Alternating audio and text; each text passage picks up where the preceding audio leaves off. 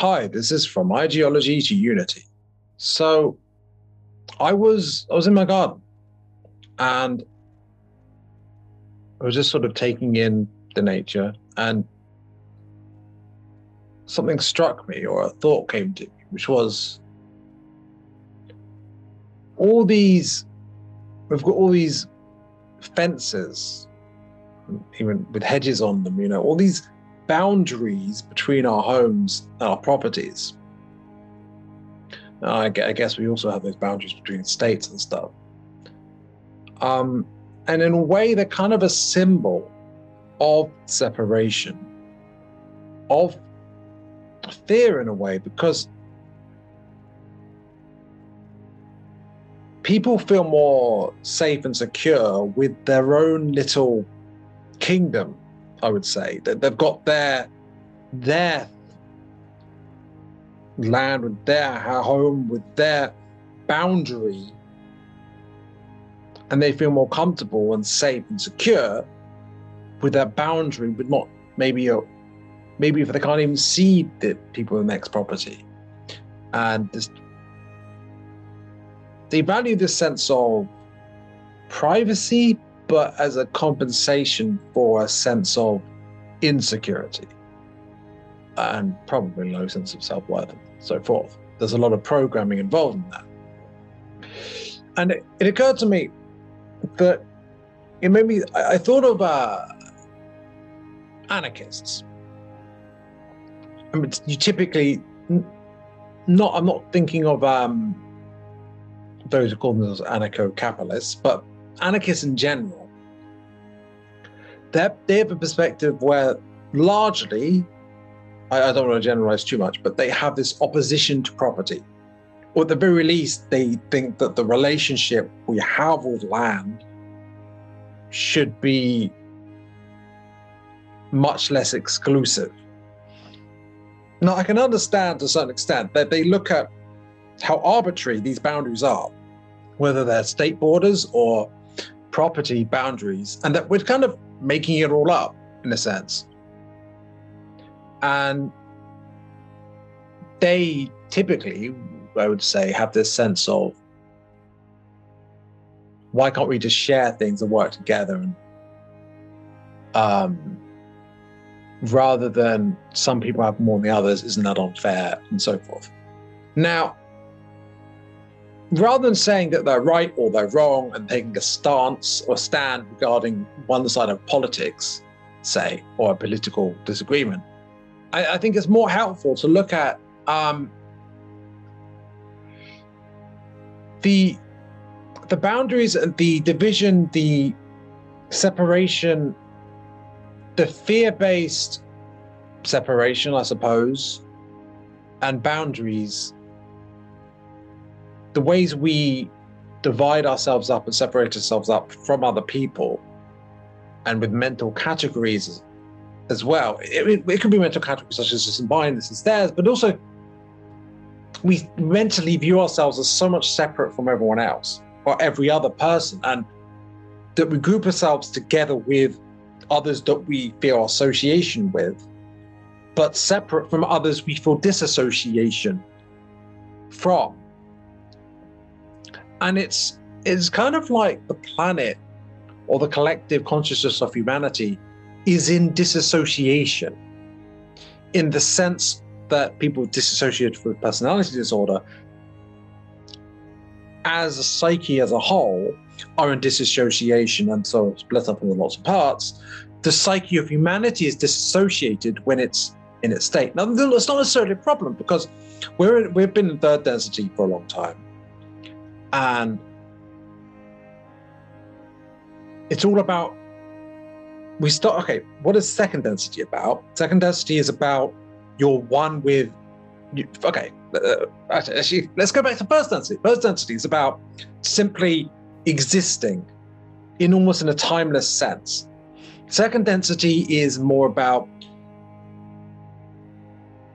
the pack if it was animals, it would be the pack. If it was trees, it's almost like your connection to all the other trees. You're not like just one tree. You're, or if you're uh, fungus, it's the same thing. It's just, there's a connection with all of nature. There's always this there's something collective but unconscious about it, right? Um, with third density, there's this individuation, this coming into this self reflective consciousness where identification is not in terms of a collective exclusively, but rather, but also the sense that you are an individual soul or an individual being in yourself, and then with a self referential identity and a name and a whole set of attributes that one attributes to oneself.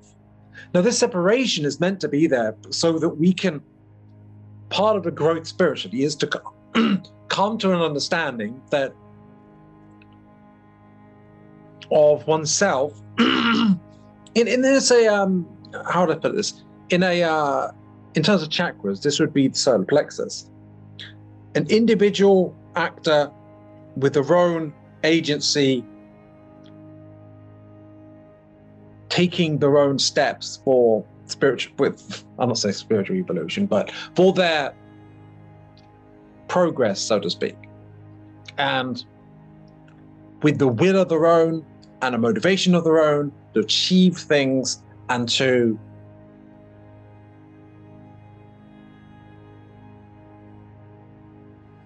I guess survive and succeed in in this world. Now, there may be some degree of illusion to that.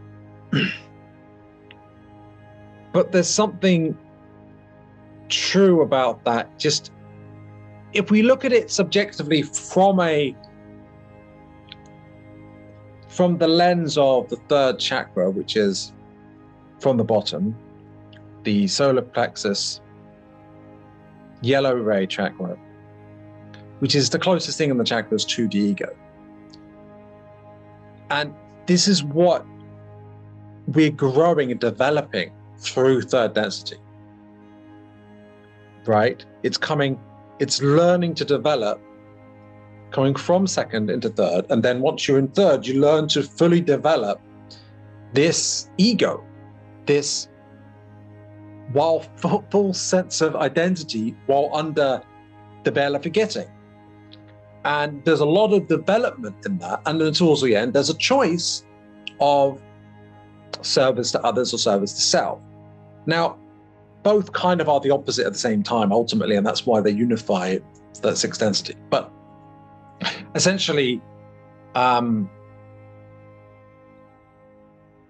does the do you not love yourself but sort of absorb the love of others into yourself like a black hole that's kind of um self as self it's not incorrect technically it's just it is te- it is a distortion but it's not technically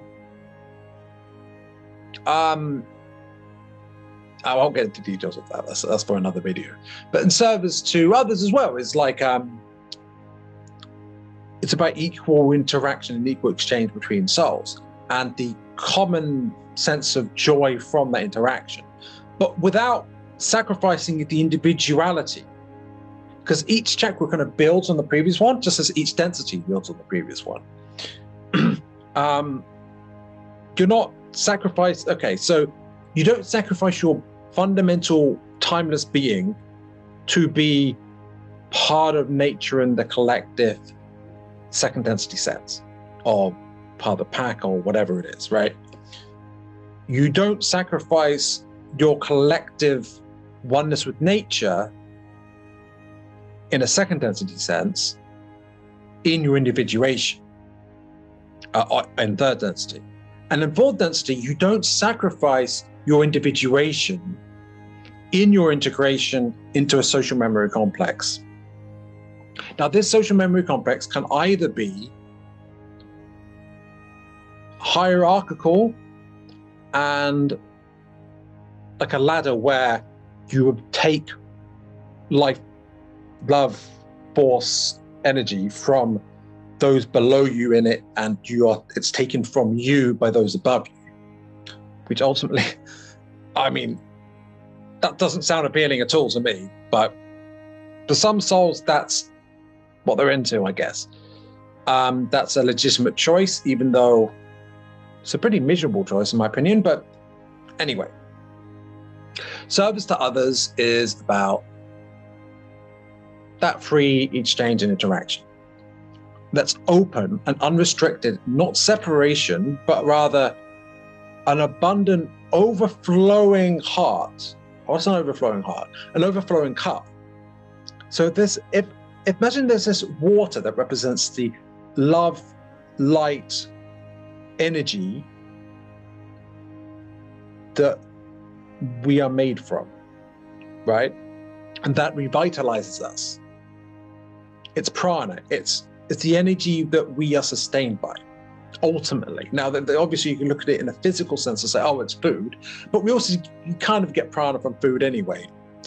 But we also require from Mother Earth and from our logos. Was it sub logos? I'm not sure. The sun. Anyway, in some sense, it's from the logos and from the central sun, which is ultimately the logos and is the the center of the galaxy and the galaxy as a whole. Obviously, it's the central sun is the center of the galaxy as a whole, which is the logos. And I guess there's different logi, which are different galaxies, something like that. In any case, um, we get this prana nutrients from that, and all well, it's all one, right? But it comes from above, so to speak as a gift, I suppose, but also we return back. Anyway, anyway. So why am I going into this? So the context is I imagine most of our souls are interested in service to others. And from what I've heard, at the very least, from what I've looked into about the law one and stuff, the it is already determined even before 2012 that it was going to be a service to others ascension essentially. I don't know if that's absolutely true but that seems to be the way we're going. So in that context it's not necessarily wrong that we've got all this separation and division and egoic suffering that's developed. In a way it's been a fundamental feature of an important step in our spiritual evolution as a species, as a collective, even. But we've been largely disassociated as a result. And not just that, there have been attempts to divert. There have been attempts by what Ra describes as, well, service to self crusaders. Why crusaders? Because it's my perception is that they they have they're not atheists. They have a spiritual view of reality and how it works. It's distorted, but it is technically legitimate as an interpretation. Um, and it's a service itself interpretation. And they truly believe it's the only way. And that they think the service to others is false and a delusion, which isn't true.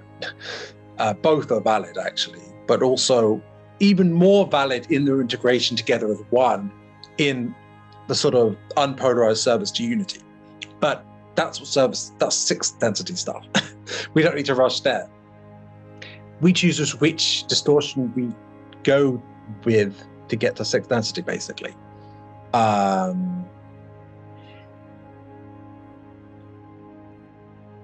so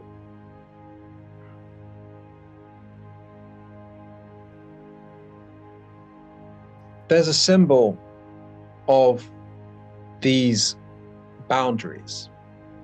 Let's say, for argument's sake, between you know, in a residential area between all the different homes.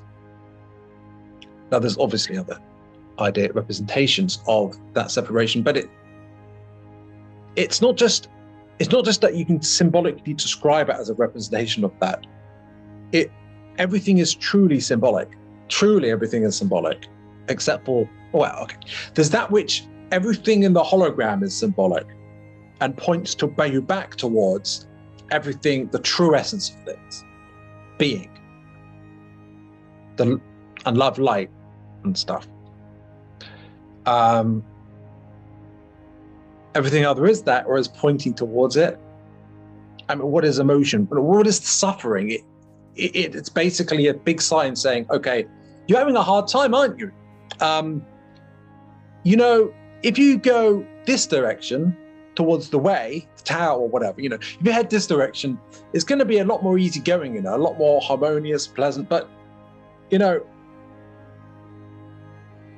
yes, basically, but another way to put it is like, um, okay, it's like there's this meandering path or road, and it's the way, and it's between yin and yang, between the extremes of, you could say, order and disorder, or order and chaos, or the masculine and feminine. Any duality, um, it's it's between those, and it's also the truth of things. In any case, now, well, obviously, if you divert from that path, it's going to be rugged terrain where you're suffering trying to traverse it, and that's your experience of life and everything every moment of being is experience of life because life is being. Every experience of being every moment of being it can be smooth or it can be rough. It depends on you. It's up to you really. So in some ways things have been rough for a bit on earth but it's kind of been very useful for us in third density to gaining a lot of experience. Think of it this way. Think of it like a game, metaphorically. You know of um, RPGs, right? Roleplay games. And you get experience points in roleplay games, right? Now, interestingly, third density is like imagine there's a stage of the game where it's way harder, but you get way more experience. Um, that's kind of what it's like. Now, after fourth density, what I hear, progress is kind of slower, but it's also kind of smoother. Um, it, I, I don't fully know, obviously, why everything, the, the whole order of things is what it is. But it is what it is. and there we go. Now, what I'm getting at with this whole video, I guess, so episode is the new earth won't have these boundaries. Like people will be living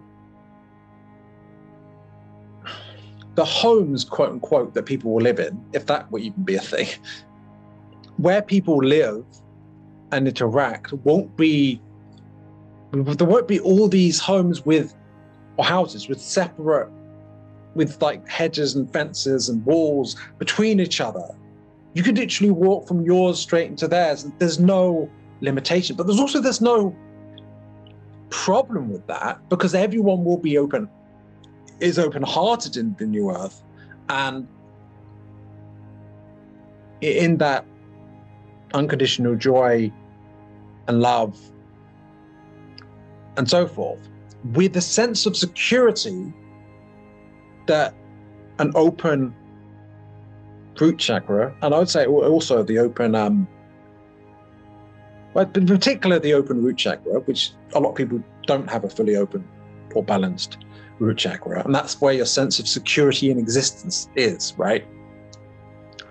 That would be open. I mean, the solar plexus, where you get your the yellow ray, where you get your sense of willpower and um,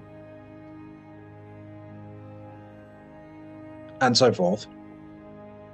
That would also be open. I mean, all the chakras up until including the heart chakra and potentially above. But as a minimum, the heart would be up to the heart, would be open and balanced, right? So, in this context, why would people feel they have to have their own separate place or property where everything's theirs and controlled by them and secure securely theirs where they don't interact so much with the other people because it's theirs and they're safe and secure from others, including potential robbers or whatever. Like that, that won't be a thing. This whole you need to protect yourself from crime and all that, and you need to give away some of your light and your freedom, which is the same thing. in order to be protected from these threats, and the government will help us will help us with that. As, as long as we just give away our love light in a sort of tithe to the authority. Um, that whole dynamic won't be occurring. And if you have a sense maybe that there's something parasitic occurring with a state, you're absolutely correct. However, it is, it has been necessary, or at least a, a feature of the evolutionary stage we've been at for quite a while. The, first, it was like a tribe, then it was these small communities, then it was uh, a kingdom, and then it was like, you know, a state, you know, as we understand it. But what we're transitioning into is a boundaryless, borderless, um, propertyless, separationless, without without separation, um, open-hearted, abundant. The word realm came to mind, but I don't know that social memory complex that we will be one with Gaia and Mother Earth and all that as well. Now, this doesn't mean this does not does this mean that um, the left is right, the communists are right, the anarchists are right? Bow down to the collective. Da, da, da, uh, no, no, no, no, no. But it, because the thing is, what they are not necessarily seeing is that people aren't ready for it energetically. In order to have the what they describe as communism, or the no, no, no, no the social New Earth isn't communism, okay? It's actually the best of all the systems. But in any case, how to put this? It's collective and yet it's individual at the same time. It's not sacrificing individual existence for the collective, it's not sacrificing collective social bonds between people um, it's not sacrificing that for the sake of individual uh, liberty. Because there's this thing with politics where it's like these two extremes in the duality of like, one is like, we're acting for ourselves, our own freedom, our own autonomy, achieving our own things, and we work hard and we get the rewards for that. And people don't and you, you and the conservatives will say, okay, you worked hard for it, you get to keep that. And they tend to have high conscientiousness, and that tends to be the uh, mentality of high conscientiousness that you work hard and you get the result, and that you get to keep that. And if that means there's inequality, from their mind, that's okay because you worked hard, so you deserve more because you're more worthy than other people. Because hard work to someone who's conscientious equals higher worth this obviously this actually means that they actually have a low sense of self-worth and they're constantly trying to get to feeling worthy by hard work. Uh, and there's a sense where parents might have put into this idea that they aren't worthy but if they do this x y and z then they are. But it's like a an egoic um hamster wheel right? But then this whole idea of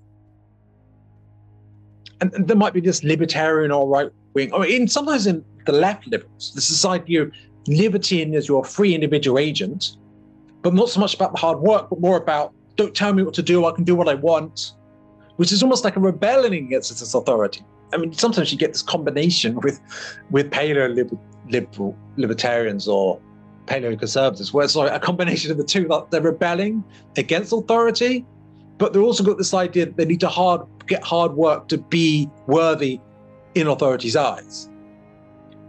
It seems contradictory. That's because the ego is insane and most people are insane. Um, because, but that's okay. Not, not, I don't mean that as a judgment. It's just that ego is not sane. Um, anyway, so I didn't really fully intend to go into politics there, but it's fine. it is what it is, right? So there's this idea that you're you're not controlled by authority. You're rebelling, right? You are your own man who's or your own woman, whatever. And you're your individual person, and part of your identity will be framed fundamentally as an identity of someone who rebels against the authority to which which attempts to control them. But of course, that sense of identity is fundamentally based upon authority. It's just the other side of the coin, it's rebelling against it. But in a way, that's still kind of being enslaved by it, right? If someone were to have a really abusive father, right? Or mother, whatever, right? And then they keep on running into relationships where they end up in with someone who's really controlling in the same way. And it keeps on happening again and again and again. And they absolutely are like really into this idea of being free, and yet they keep on being in a situation where un- unrestricted and not controlled, and like where they can um, express themselves and ex- project their light outwards, you know, in a way that is unrestricted. But at the same time, they really deep down feel like they're worthy. And that's why on their subconscious is drawn to being controlled while they're consciously rebelling against that and identifying with being a rebel, which might mean going to protests and stuff or something like that. Um, and this is something you might get on the left and from uh, the libertarian right. Uh, that's something they actually have in common. so are these just uh, keep in mind all of these terms are to be taken with a pinch of salt. These are just in fact all of these labels are technically egoic anyway, or within a framework of the collective consciousness of humanity being egoic, that there's even these separation labels. So it might, it might seem like some sort of hypocrisy that I'm even using these labels, but think of it as a communication device uh, rather than an absolute statement of truth in an absolute sense. So, as for the left, there's this the radical left, whether it's a libertarian or anarchist left, or whether it's a quote unquote authoritarian left, right? There is a sense that rightfully the fruits of your labor are yours. Oh, wait, not, not yours, that, that, that, that they are collective and that, that you should be given the fruit of your labor, um, but it should be equally distributed. Uh, but it should be given to you. Oh, no, no. That should be given according to what your need is. There's a sense of fundamental not being safe, but the idea that authority can provide for you at least in the tankie version, so to speak, or the authoritarian version, it's like fundamentally feeling not safe. But if you give giving your power away to authority, who will provide for your safety and needs, not okay. So this idea of safety and well-being and lack of worth. Okay, safety and well-being being threatened fundamentally in a block root chakra way, right? A low sense of worth as well, and a sense that authority, but like a father figure or parent figure, the, the state authority can provide your needs in accordance to your need, and you, um, and those people are taken from them. The people get taken from. Was it for me to call it? Though the more able you are to have it taken from you, the more rightfully you should contribute because you're able to contribute more. And that's only fair, right? um, and you can obviously trust the authority figures to provide for you and to take from you rightfully and to give to those in need because you can trust authority, right? Just as you can trust your parents, absolutely. I mean, if you were to question that, that would mean that you would feel unsafe because um, the state wouldn't be looking out for your best interests. Uh, and you would be in the threat from horrible authoritarian control um, every moment. And that you would be fundamentally a victim under the boot of tyranny and um, slavery and or servitude or and that you would feel like you're small and even your existence is threatened and that you're ultimately being parasitically drained from by um, energy thieves, essentially, um, in some sense, because rulership tends to be service to self in nature and tends to be parasitical or um, taking or stealing from energy in some sense. It takes the light for itself because it, it doesn't have its own source of light because it's so disconnected from the light that it needs to take, take other people's light. And the relationship with the state in communism, but also more broadly in the absolute trust in the king or the state or the the chieftain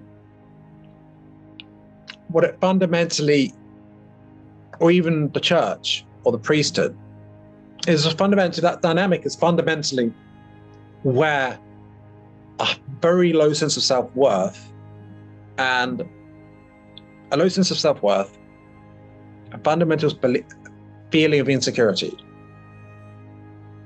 And it's a kind of almost fearful desperation in giving away one's light and love and liberty which are the same thing in a way.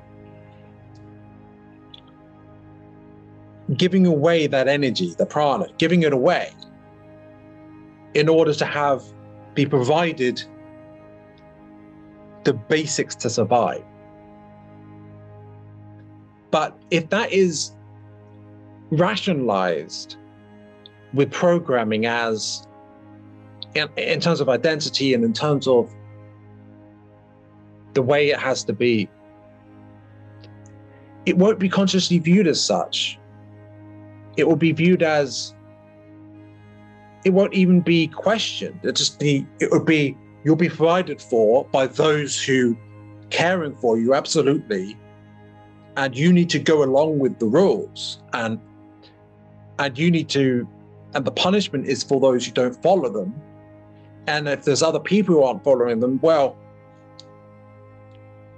not just you, not just you not like them, but they're potentially a threat to you by the fact that they're not following the rules, right? So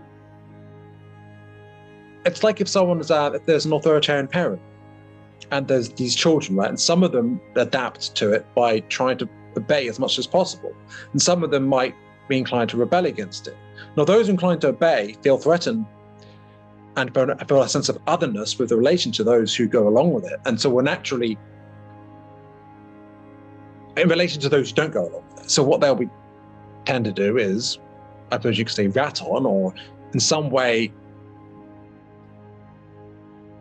feel threatened by and when you when you if you're threatened um, one result of that might be anger another might be just fear so a sense of separation fear and even anger and desire to harm those who do not conform to this the rules that are conditioned into you under the context of abusive authority that you're conditioned to believe as absolutely just and righteous because it's too scary to confront the the fact of its abusiveness consciously. You need to pretend that it's all okay. It's Stockholm syndrome. And most of it, most people have, most parents are not ready in this third density to not abuse their children. They're not able not to because they're too damaged themselves. Uh, and, and the thing is, what we consider to be child abuse is just extreme child abuse. Uh, regular parenthood, that just it, that just normalized childhood uh, trauma that is considered to be just the way it's done. And I, I mean, but we have come a long way. We have come a long way because if you think about what it was like I don't know, like a few centuries ago, even for your grandparents, you know, being hit with a slipper might be considered mild in some ways um, as a punishment. Just like, well, yeah, you get physically, you get beaten, you know, or physically hurt. You know, that's just the result, right? That's just if you don't follow the rules, that's discipline. That's just how it is. Pain and suffering is the way it's maintained, right? And if you look at it on a state level, you know, servitude and slavery were normal for a long time. It's the same logic in a way. It's like it's the same logic. It's this idea that you're you're so worthless and so lacking worth fundamentally. You need to keep on proving. It's like you're trying to prove a sense of worth while believing you're starting off without any. To those who in in a who are taking from you so that they will give to you a little bit even though they're taking more from you. Now an awareness sense i think there's an awareness of this. I think there's an awareness of this in the radical left on some level even the, the authoritarian radical left like those who believe the soviet union was just. Um, there's an awareness of how at least in capitalism, so to speak, in working for a company, that you put a certain amount of labor and of your life force, your energy into it. It could it be a labor of love that you're doing, maybe, or maybe you hate it. Either way, right? It, hate is also love. It's just a distortion of it. So that is a labor of love anyway, in a sense. So you're putting that love, light, energy into it, dimming your light in the process or whatever, right? And you, you put your energy into it and you don't get as much as you put in. But they keep you hooked, they keep you going, they give you a bit, right? And the, the, the radical left sees this and they're like, okay, this is this whole thing is fucked up, right? This whole thing is like a Ponzi scheme, and we're being ripped off by people who are in charge of us, with authority over us, and control us. So, so, so they're like, sorry, sorry for laughing. so like, we must rebel against capitalism because it exploits us. So we do work for a state that takes everything from us and our freedom and provides from us our basic needs. I mean, the fuck is government? We don't want a company taking all our money to provide for our basic needs. That's oppressive. No, instead, we need to be freed from that with the state doing the same thing. And like, and then you get the right, you get the capitalists or with the conservatives or the right, and they were like, the economic right. so no, laugh at this, like, find the humor in this, and they're like, the state is so oppressive, or at least when it's excessive control of it is so uh, um, the excessive state or the overly big state, whatever the way they see it is, the state is oppressive. We're going to limit the state, if not abolish it, if you're going for an anarcho-capitalist, right? And they're like, okay, so the state controlling people, that's bad. We don't want that. We're taking away our freedoms, making taking away our hard work, our labor, not giving us the full benefit of our labor because they're stealing from us, effectively. You could call this, this labor in a way, but they wouldn't ever use the term.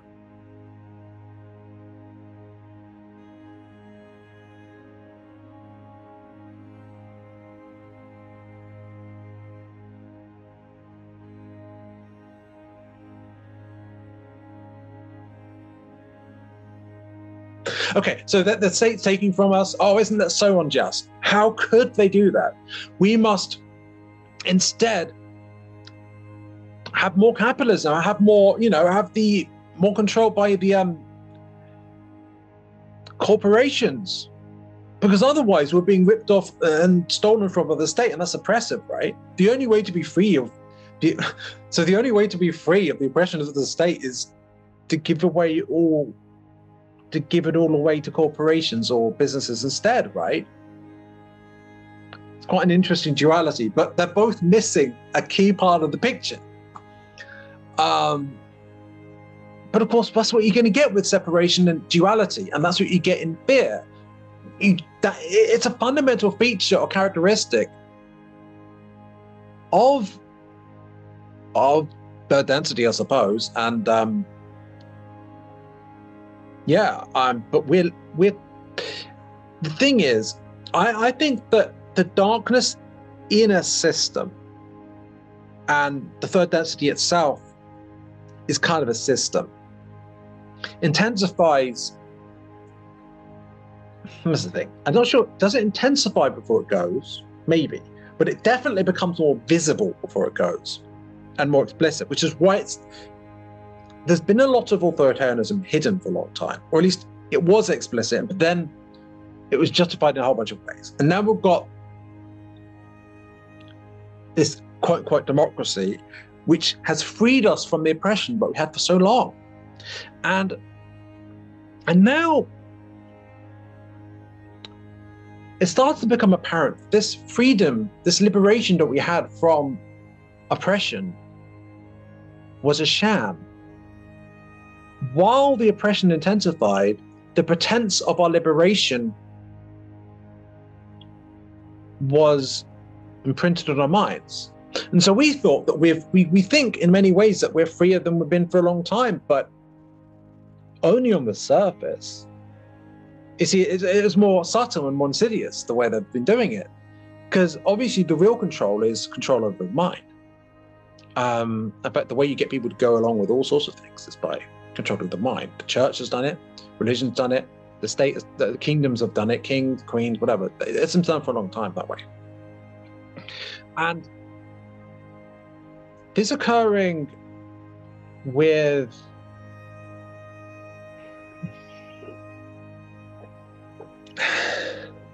an elective system, a democracy, so to speak, but also a capitalist society where we we can buy what we want, right?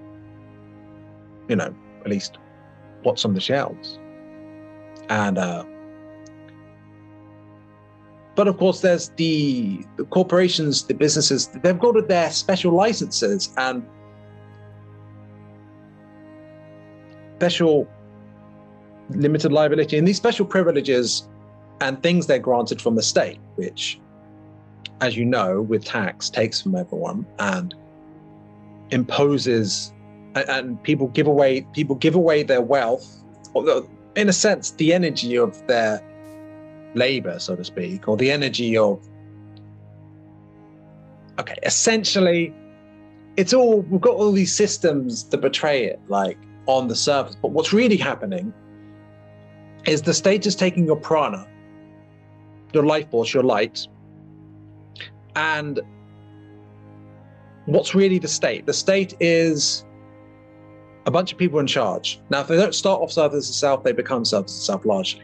So, a bunch of service of self parasites taking your light and calling themselves the state and then they give you elections where you get to choose which parasite you have which you have in charge.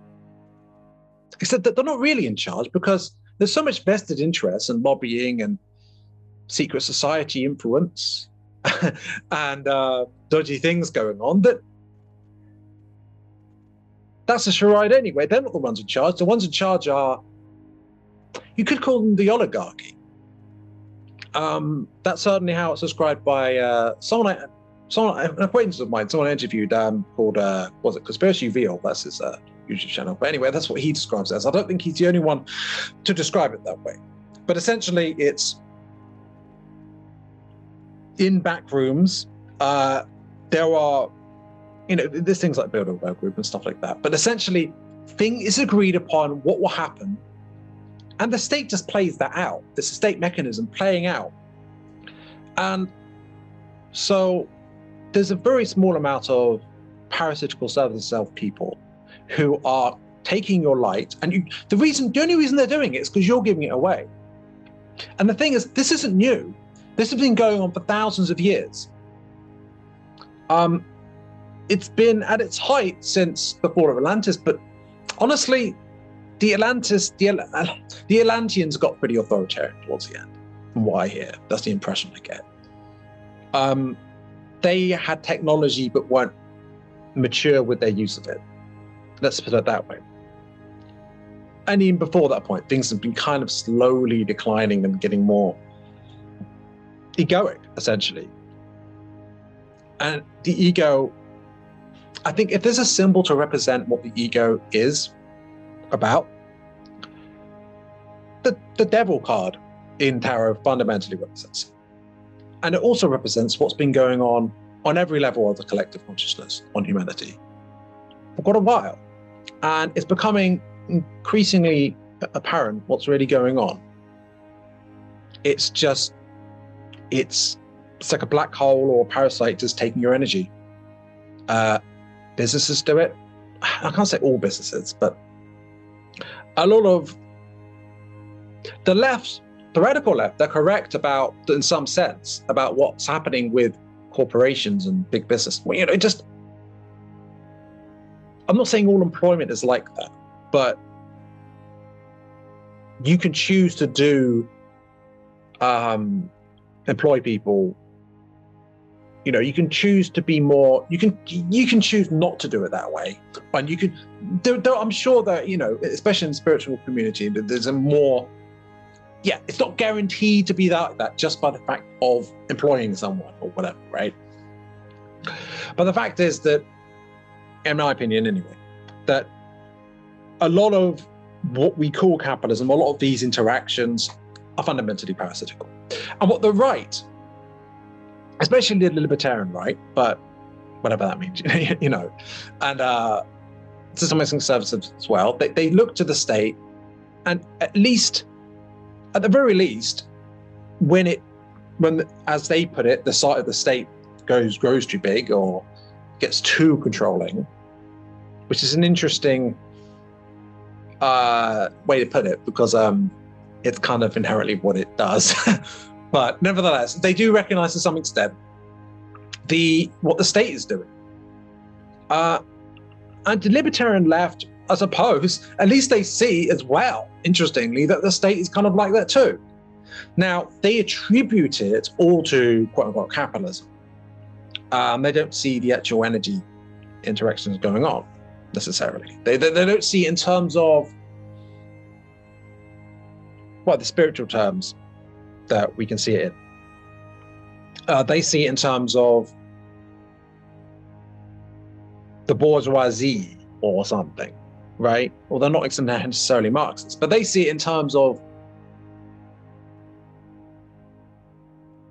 hmm, it's interesting. They do see it as inherently a system of exploitation, but they see it in fundamental economical terms. And they, they, they seem to see it as the state being merely a function of essentially employers and being controlled by employers, the owners of land, so to speak, to as a tool for their control. And it's partly true, but it's kind of missing a big part of the picture.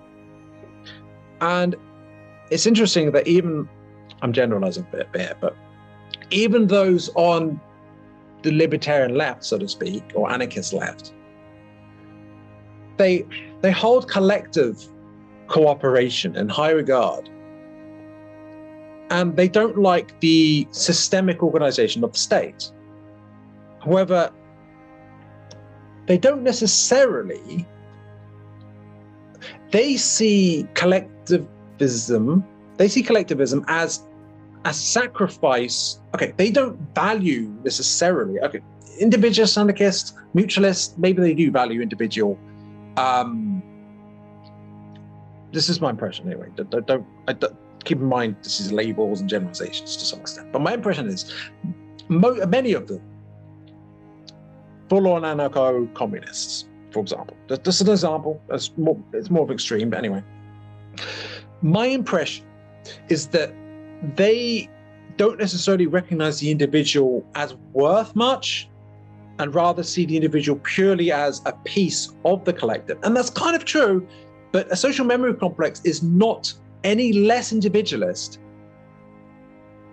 than full on anarcho capitalism or Ayn Rand or something, or objectivism as Ayn Rand sort of thing. And it's no less collectivist than anarcho communist. It's both, but not as a halfway compromise where both one is sacrificed to the other. It's not the individual sacrificed or the collective sacrifice. It's not selfish individuals in it for themselves and only themselves, or sacrificing that to be purely contributing for the collective without any concern for yourself whatsoever. Um, the former is kind of taking third density to the extreme, bordering on um, service to self. Not saying that individualists or anarcho-capitalists are service to self by any means, but it's focusing on the individual in such a way where it, it's not emphasizing in really the interactions. Now they'll talk about non-aggression principle, the anarcho-capitalist. They'll talk about non-aggression principle. So there are some issues of concerns they have certainly about like cooperating in a reasonable way. But in, in any case, the emphasis is on the sovereignty of the individual with no concern for how we are one with something more with each other. We make up something more than that. That's more than the sum of its parts. But at the same time, in a way that always reminds me of like second density, this focus on giving yourself away completely in service to a collective. Where you're not doing anything for yourself in any way whatsoever, you're entirely giving yourself, dedicating yourself completely to the collective, and everyone else is doing that. And the majority, what the majority determine is best, is done, and you should submit yourself entirely to what the majority have determined is the way it's going to be done. And in practice, this kind of means that those who are more charismatic um, will actually have more influence, if not power over it, even if on face value, it's explicitly about being being no hierarchy and everyone being completely equal. Why? Because fundamentally, it's the idea that indi- the individual sovereignty is completely sacrificed for the sake of the collective. And the individual is not viewed as a good thing. Sep- a separate individual is viewed as selfish,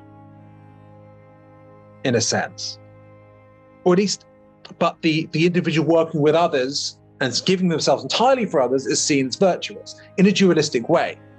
And because of this duality, there isn't this sense of, oh, you're giving and receiving at the same time, working with others but not giving yourself away. And instead, it's like you're giving your light away to a collective decision process that determines, almost in a heartless sense, that determines what happens to you, and you go along with that with absolute faith. Now, what's the difference between that and the authoritarian version of, uh, say, Stalinism or something, or Leninism, uh, the authoritarian version? Um, well, in a way, it's almost more honest when it's authoritarian explicitly, because at least there's a state that you're giving it away to, and you say, okay, this is the thing I'm giving it away to, and they're going to care for me. And the other thing, it's like you're pretending, uh, they're pretending that with the anarchist version, they're pretending that it's all just working together and sharing.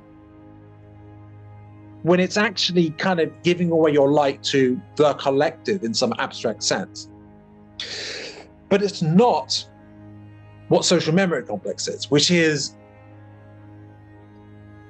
building upon the individual with collective and conscious interaction that in no way gives away the light of the individual. Now, also consider what is giving, receiving. Giving slash receiving, it's one thing. Service to others is about by giving to others, you are receiving.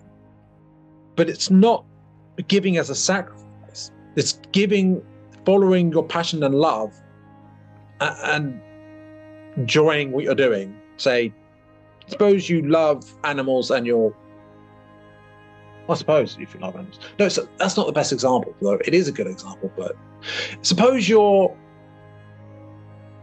uh, you just love caring for people and you work in a lot of people's home and you just love what you're doing while you're taking care of them. For example, that's just an example, right? Although in the process of giving, there is a joy in giving, and that is the receiving at the same time, because that joy in giving is the receiving by the law of exchange of what you're giving simultaneously from the universe. So, in what you're giving, in that love, you're receiving the love from the universe. In prana as love light, and that's why you are in joy. Right? And simultaneously you're receiving. You're not just um you're not giving with no expectation. Okay, you're not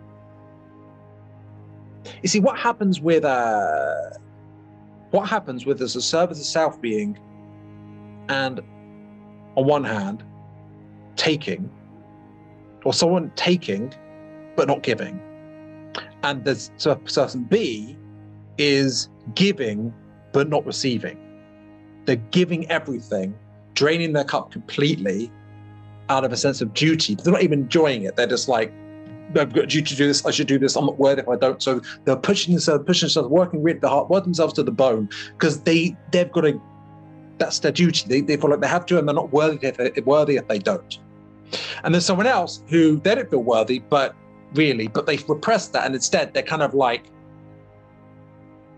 they're getting off on the set on the control and the prana that they're getting from others and both are voluntarily interacting in the situation. An abusive relationship is fundamentally this, and the state is fundamentally an abusive set of relationships as well. Uh, that whole dynamic it happens when it happens in the market. It, I wouldn't say the market because voluntary exchange is not inherently bad at all, but when it happens where let's say there's an employer, a corporate employer, whatever, and someone's working themselves you could say to the bone, or they're putting way more in than they're getting out of it, right? And they're they're going along with that, and maybe they even feel that they should do, or they have to, but it's not coming from a heartfelt place; it's coming from a, a fear-based place, right? And then there's someone else taking from them, and they're afraid if they don't take in a they they might view the world as a predatory place. where You need to work out for yourself at the detriment of others, and that's the only way to survive. That's their perception of it and they'll be doing that. Now, this whole this whole interaction is entirely consensual, on a soul level at least. Um, but if you can control, if you can exert influence over someone's mind such that they think they have to give it away, or that they they, they, choose to give away their light, well, you're receiving it free, right? Well, not for free because there's a consequence of it, because there's a law of exchange. Everything has to be balanced, ultimately and it will be. That's how karma works.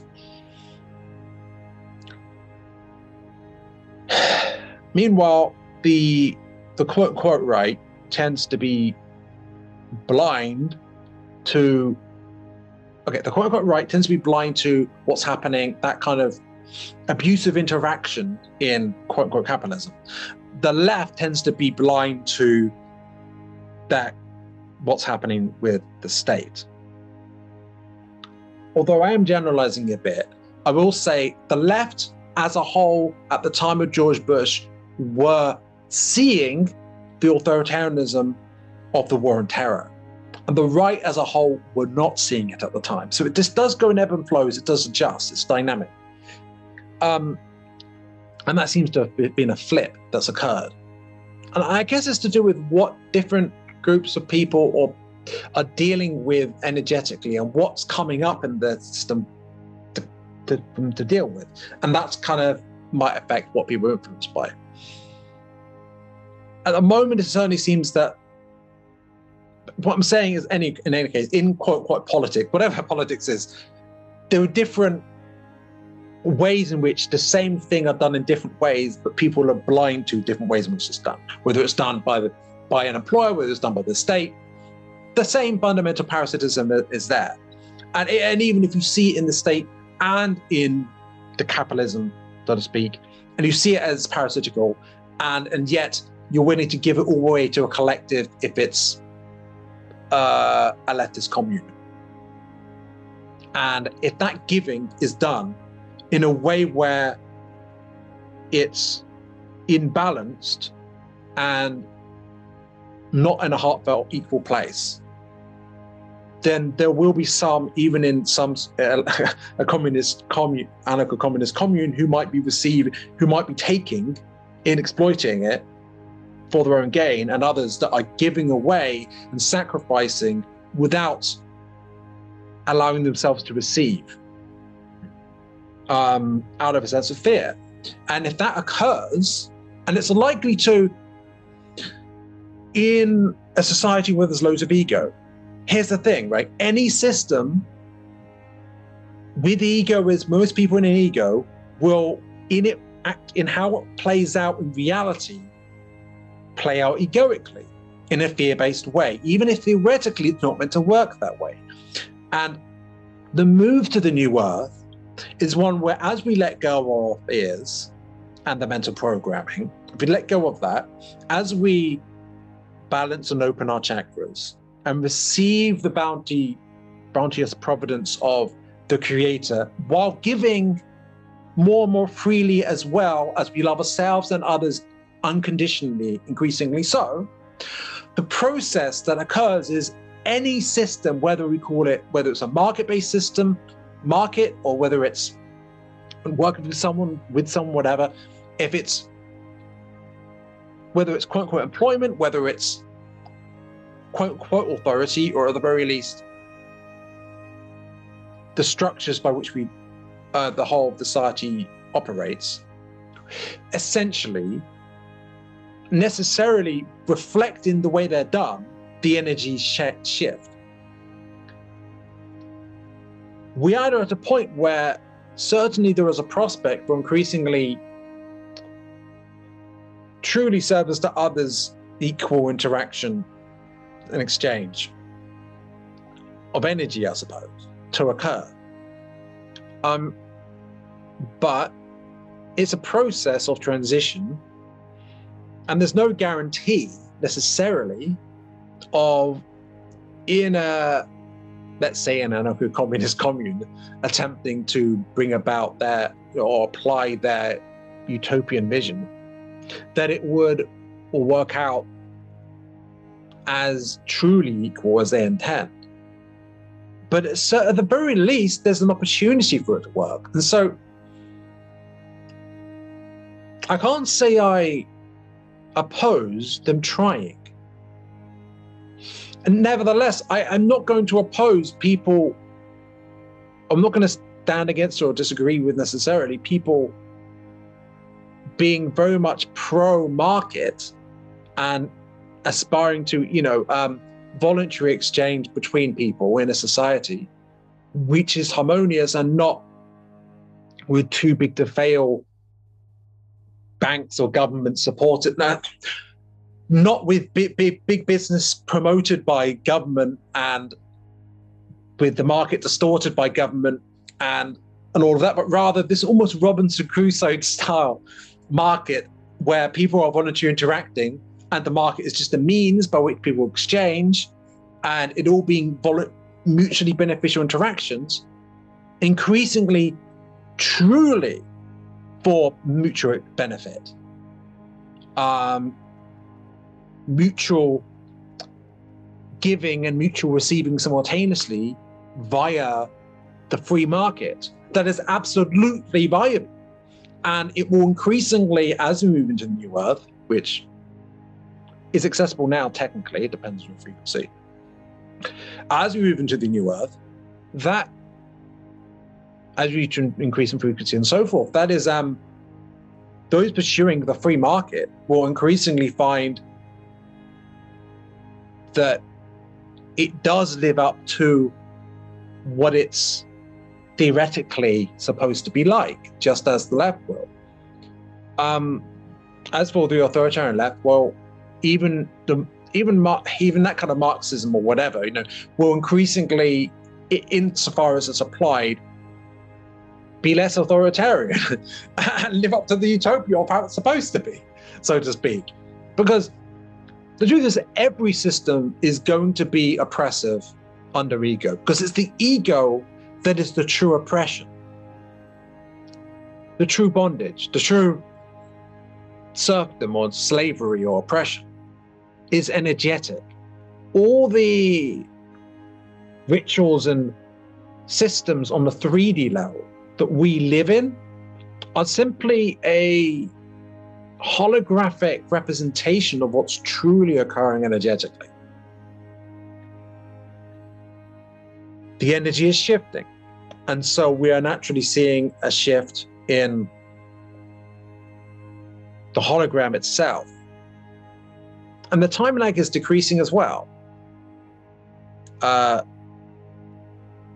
which is um, interesting. The time lag is um,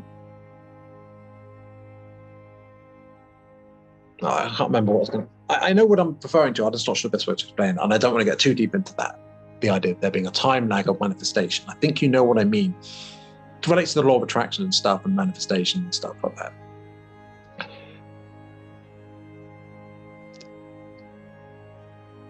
So for any system, it's like that. But also, the the false duality is increasingly. Instead of that, we're increasingly getting unison of opposites, and through that unison of opposites, we get, and all the opposites in politics or society or whatever, right?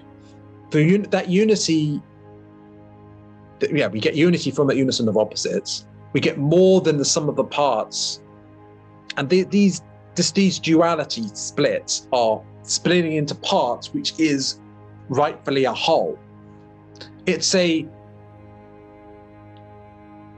reintegration of that which is was disassociated, a reassociation, I suppose you could say, a healing, I suppose you could say. For all of these dynamics are fundamentally wounded dynamics that I've been describing. These, all these the dynamics of exploitation and so forth and yes, in many ways, you could say we live in a parasitic world, so to speak, but it's been great catalyst for us. And I don't think it's a coincidence that we are provided by this by the creator. And I, I genuinely think that by the end of all this, um, by the end of once we're fully awakened, like the, the, the amount of light that we will have, have the amount of experience, I, I really feel like we'll be truly in good stead once we're in fourth density positive. Um, as a result of everything as a collective we've gone through and all the experience we've gained. And I feel like I don't really feel like it's it's as it should be. It's fine. Um, this is a lot longer than I intended, but I'm glad that I'm glad for it. So these symbols of separation will, that's not what we'll see. We will see symbols of unity all around and it will be glorious. like you, you, you won't, there won't be a border between where you live and someone else. And okay, here's another thing to explore borders. Now, especially on the right, there's a sense of the importance of maintaining a border. Now, I, for quite a while, was very much in favor of maintaining a strong border on the country. In my perception for a long time, it wasn't sustainable to allow, of course, from an energetic perspective, hmm, in many ways, the, the emphasis by many on the importance of borders, just as proper property boundaries and all that, it's based on fear and it's based on separation. But it's the result of it in a context where it kind of makes sense to have those borders and, maintain it for the sake of, hmm, under the third density illusion.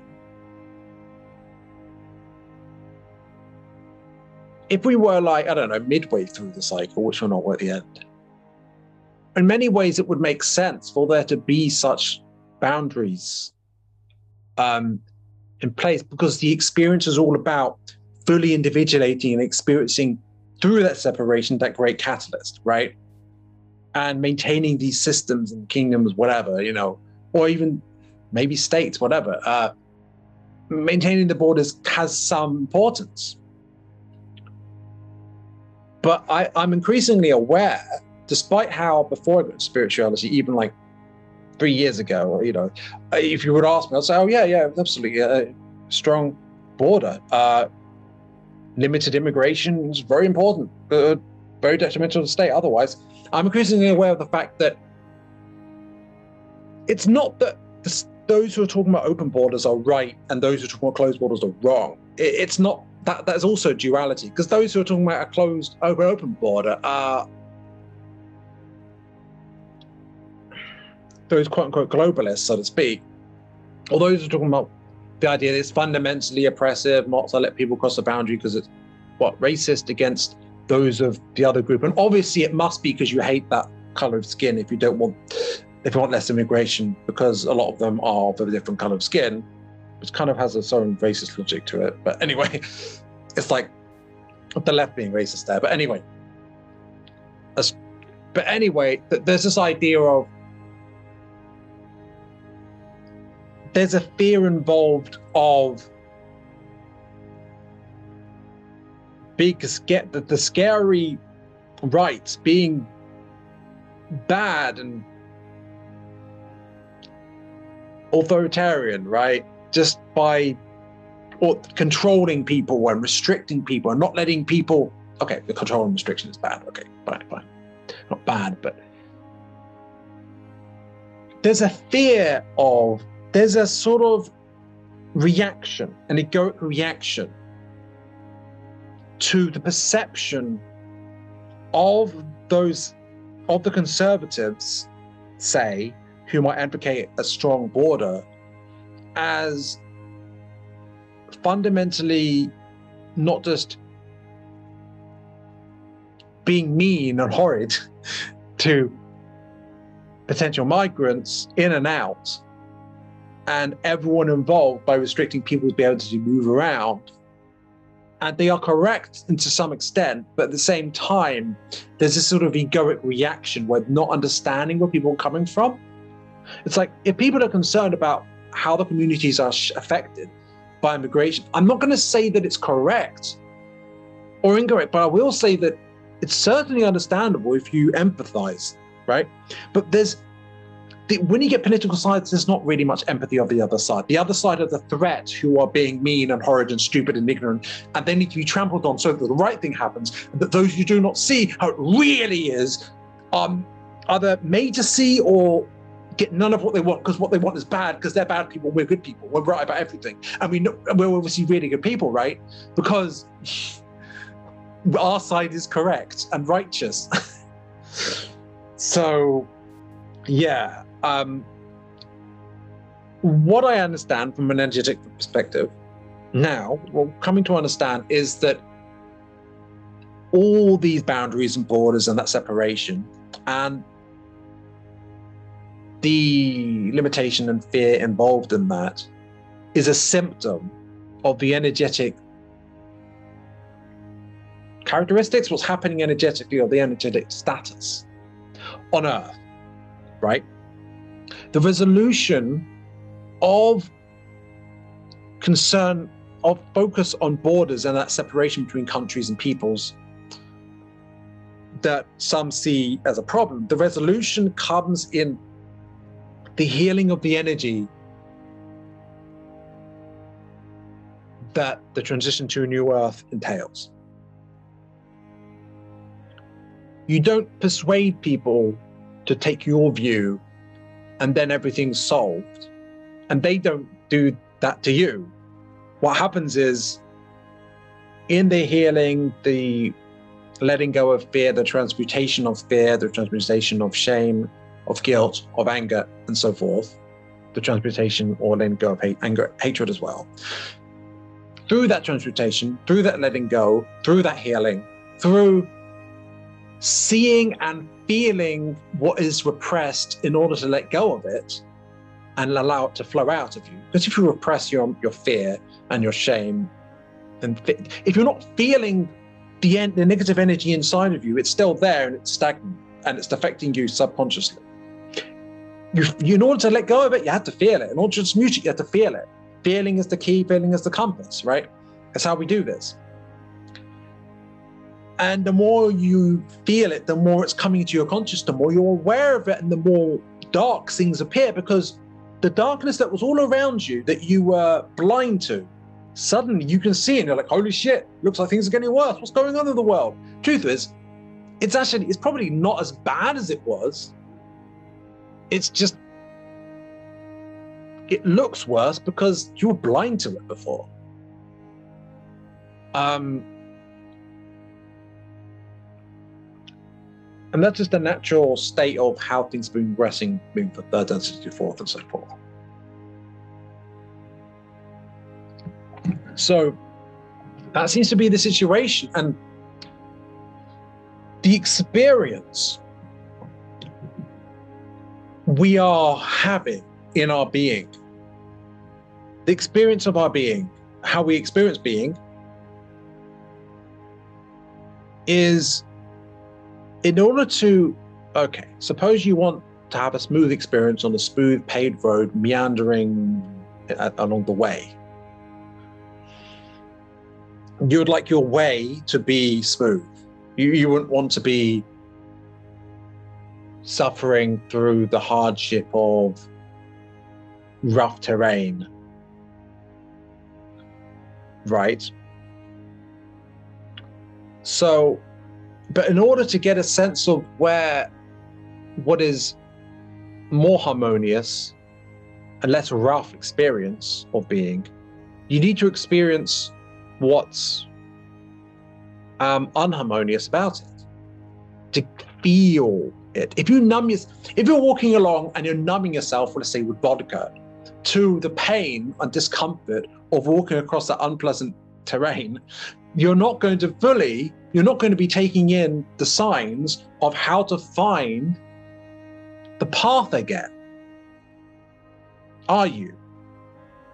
And so feeling the discomfort and potentially temporarily temporarily feeling more discomfort and more of that roughness of where you are will help you get back to where it's harmonious and soft and wonderful um well the harmony or the way right and that process of the feeling of process of feeling the negative energies or dense energies coming up from our subconscious to be felt and experienced in our conscious light. That light of conscious feeling, feeling and being aware of it and it being accepted allows it to be transmuted and or let go of such that it instead becomes understanding and love for yourself and others. And that's and joy and high light low density, you know, high frequency emotions, joy, love, and so forth. And not joy as in temporal pleasure, but true joy. So, another such high frequency emotions. But it, that's healing. That's letting go of ego programming, and that's coming back to harmonic synergy with the creator, something like that. I think you know what I mean. So I have a sense that I'm done here for now. Um, hopefully you enjoyed it. I don't even know how long this was, but without further ado, have a great day or great evening and bye for now.